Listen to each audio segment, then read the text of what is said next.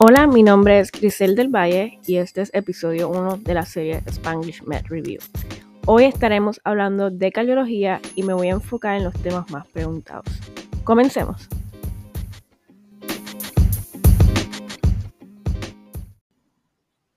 Ok, el primer tema es myocardial infarction, ataques del corazón. Y una de las cosas más importantes que aparece mucho en las preguntas del USMLE es la, localización. Te preguntan sobre la localización del infarto. So, el inferior myocardial infarction, los ST elevation son del lead 2, 3 y AVF. Y la arteria afectada es right coronary artery o posterior descending artery. La más común es right coronary artery. Si están los dos en las opciones, es más probable que sea right coronary artery. Anterior myocardial infarction, los ST, elevation van a ser en el V1 al V4 y la arteria afectada es left anterior descending artery and diagonal arteries. De, en este anterior myocardial infarction te pueden preguntar si es septal, si es apical, si es lateral y de esta manera hay un, un que es SAL S-A-L. Septal es del V1 al 2. Apical es del V3 al V4 y el lateral es del V5 al V6. Así que se lo aprenden. El lateral, el, el lateral myocardial infarction es ST elevation en los leads 1, AVL del V5 al V6 y esto es, la arteria afectada es el left circumflex artery. Este, este, es uno de los más que preguntan. Y del posterior myocardial infarction está el ST depression en los leads V1 al V2 y el ST elevation en el V7 al V9. Y esto es, eh, la arteria afectada es posterior descending artery. Una de las cosas más importantes son las complicaciones. Y de esto, pues, obviamente, imagino que han visto las tablas que dice, el primer día pasa esto, en el segundo día pasa esto. Bueno, para mí, yo como que uno no tiene tiempo para aprenderse, mira, el día 4 es esto, el día 5 no te dejes llevar por eso, déjate llevar por el physical exam y este como las descripciones de, de los síntomas. Eso es como que lo más importante. Obviamente, si es hay algo que es súper importante que tienes que, tener en mente es dos meses después de haber tenido un heart attack, Dresser syndrome, pues bien likely de que sea la contestación. Pero lo que está, como que los otros tipos de complicaciones que están entre el infarto y Dressler, y Dressler syndrome, en verdad tienes que dejar llevar por los síntomas y por el equilibrio. Oh my god, perdón, mi hija está llorando. Ok, I'm back.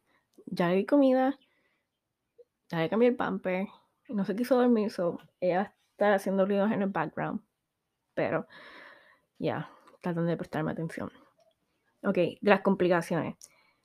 Ah, una de las preguntas que te pueden hacer es, te van a describir que el paciente tuvo un infarto y de momento muere.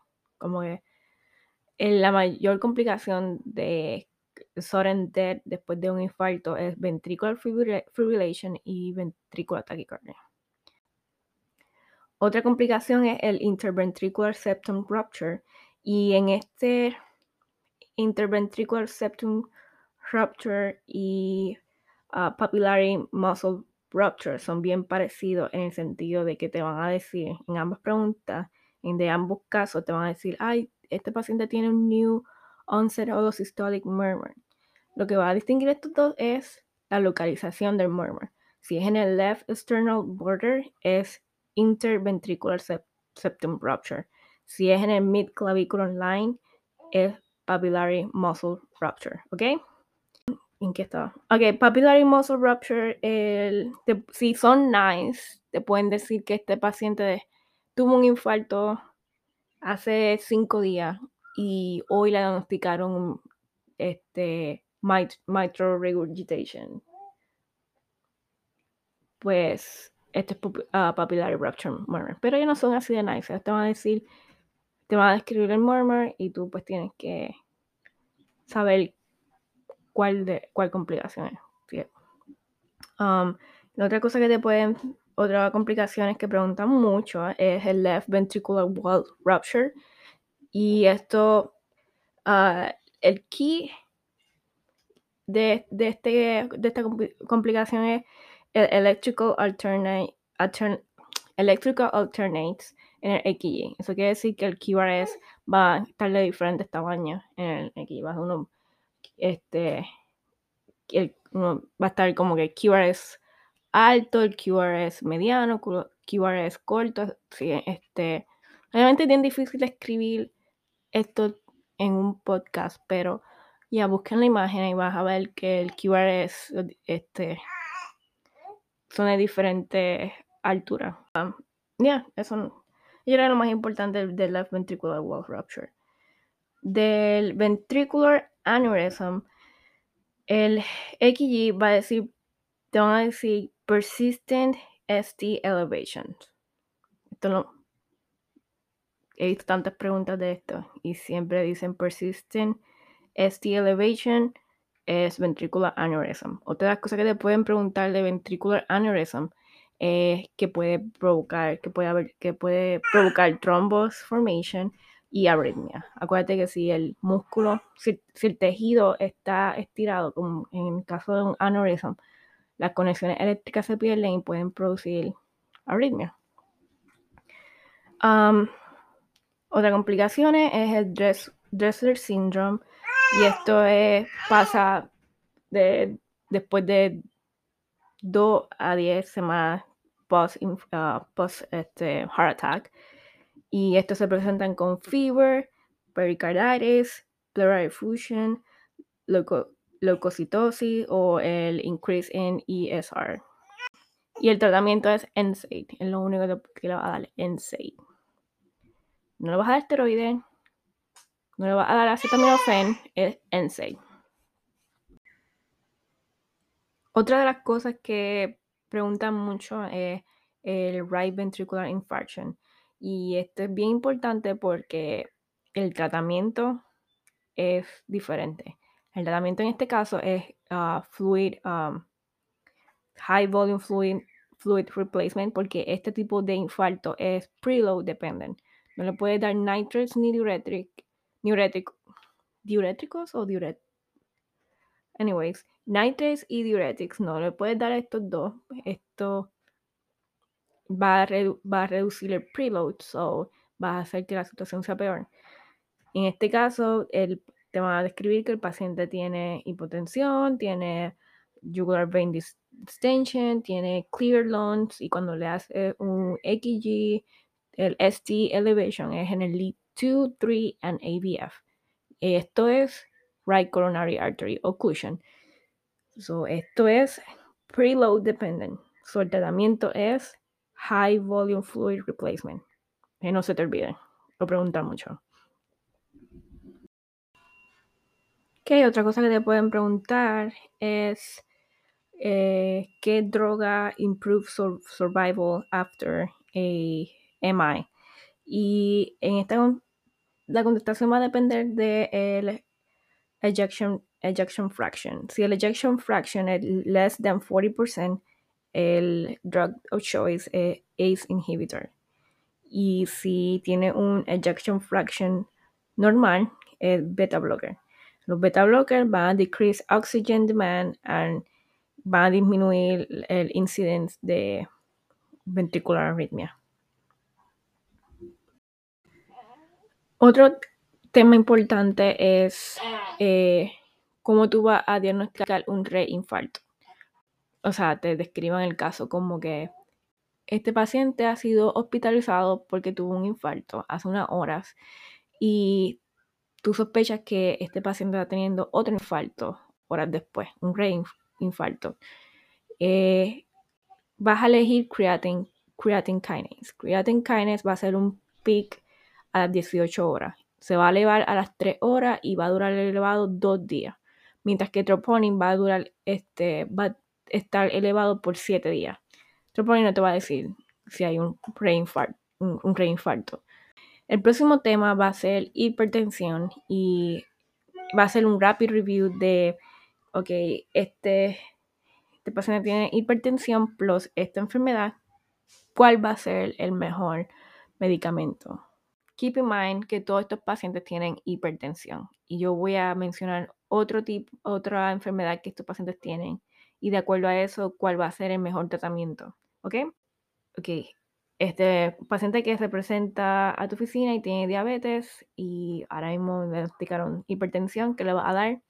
ACE inhibitors o ARBs. Si el paciente es negrito, thiazide. En estos pacientes, ACE inhibitors no funciona muy bien. Si el, si el paciente está embarazada, eh, alpha metilopa, labetalol, hydralazine, and um, calcium channel blocker.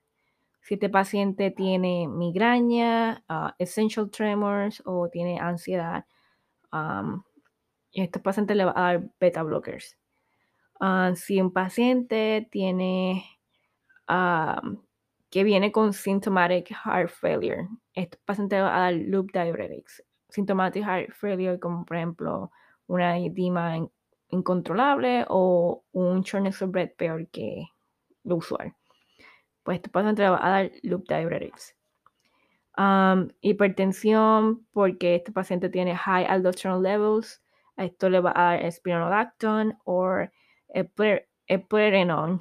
Oh my god, nunca puedo decir esto bien. Eplerenone. Estos son aldosterone antagonists. O un paciente con um, hipertensión por fiocromocytoma eh, le va a dar alpha 1 blockers, los que terminan en OSIN, SOSIN, perdón. Um, o un paciente con hipertensión plus tiene benign uh, prostate hyperplasia, este paciente también le va a dar un alpha 1 blockers. Prazosin y um, or doxazosin. I'm sorry, estoy bien cansada, es viernes y he estado toda la semana dándole, me toca a mí darle comida por las noches, so estoy súper cansada. Pero anyways, um, seguimos. Hipertensión plus osteoporosis, este paciente le va a dar thiazide porque va a disminuir el renal calcium excretion. Uh, hipertensión plus gout le puede dar ARBs. Uh, los sartan es uno de los mejores medicamentos para este, para este paciente. A este paciente también le puede dar ACE, ACE inhibitors y también calcium channel blockers. ¿Okay? Si el paciente tiene gout y hipertensión, ARBs, ARBs, ACE inhibitors o calcium channel blocker. Eh, un paciente que tiene low, low left ventricular systolic function y tiene hipertensión también, que le va a dar ACE inhibitor o beta blocker. Hipertensión plus glaucoma, beta blocker, es lo mejor. Hipertensión plus anxiety, beta blockers. Okay, otra cosa que pregunta es como que qué medicamento tienes que evitar de acuerdo a la condición. Si este paciente tiene hipertensión plus gout, ¿qué, va, qué, qué medicamento tienes que quitarle de, de la lista de medicamentos del paciente o que tienes que pensar que, ok, este, no puedo darle este medicamento. Ok, so, si el paciente tiene gout, no le des thiazide, pues vas a hacer las cosas peor. Um, si el paciente es asmático, no le des beta blockers. Si el paciente está embarazada, no le des ACE inhibitors o ARBs porque va a causar un uh, kidney malformation. Um, si el paciente tiene, a ver qué más. O si el paciente tuvo, tiene una tos incontrolable y tiene y toma ACE inhibitors, eh, le va a dar ARBs. Acuérdate que este tipo de, el, está todo es por bradykinin. Oh my god, me bebé otra vez. ¿Quiero comer otra vez? Ok, voy a un break. Ok, el último tema que voy a hablar eh, es sobre el tema de ACE inhibitors. ACE inhibitors van a eh, producir un increase en bradykinin. Y cuando estos pacientes tienen un increase en bradykinin, se pueden tener un alto incontrolable o pueden eh, desarrollar angioedema. Y obviamente angioedema pues, es una emergencia, pueden morir de asfixia. En estos pacientes, eh, tú le vas a cambiar el medicamento a un ARBs, ¿ok? Entonces, si el paciente tiene tos incontrolable plus ya está tomando ACE inhibitors, lo va a cambiar a ARBs. Salud. o si el paciente tenía, tiene, se desarrolla un angioedema. Y esto es bien random porque estos pacientes pueden estar meses tomando ACE inhibitor y de momento tiene angioedema. Este, a esos pacientes, pues le va a dar, le va a cambiar el medicamento a ARBs. Ok, espero que les haya gustado este repaso. espero que mi hija no haya sido tanta distracción. Me pueden este, mandar un mensaje a griseldv a gmail.com. Grisel con doble S y doble L y E al final. Eh, pueden escribir, pueden decir, I don't know, que si quieres que hable de otro tema, si quieres que elabore en algo. Este, obviously, I'm happy to help. No, espero que les haya gustado. Bye.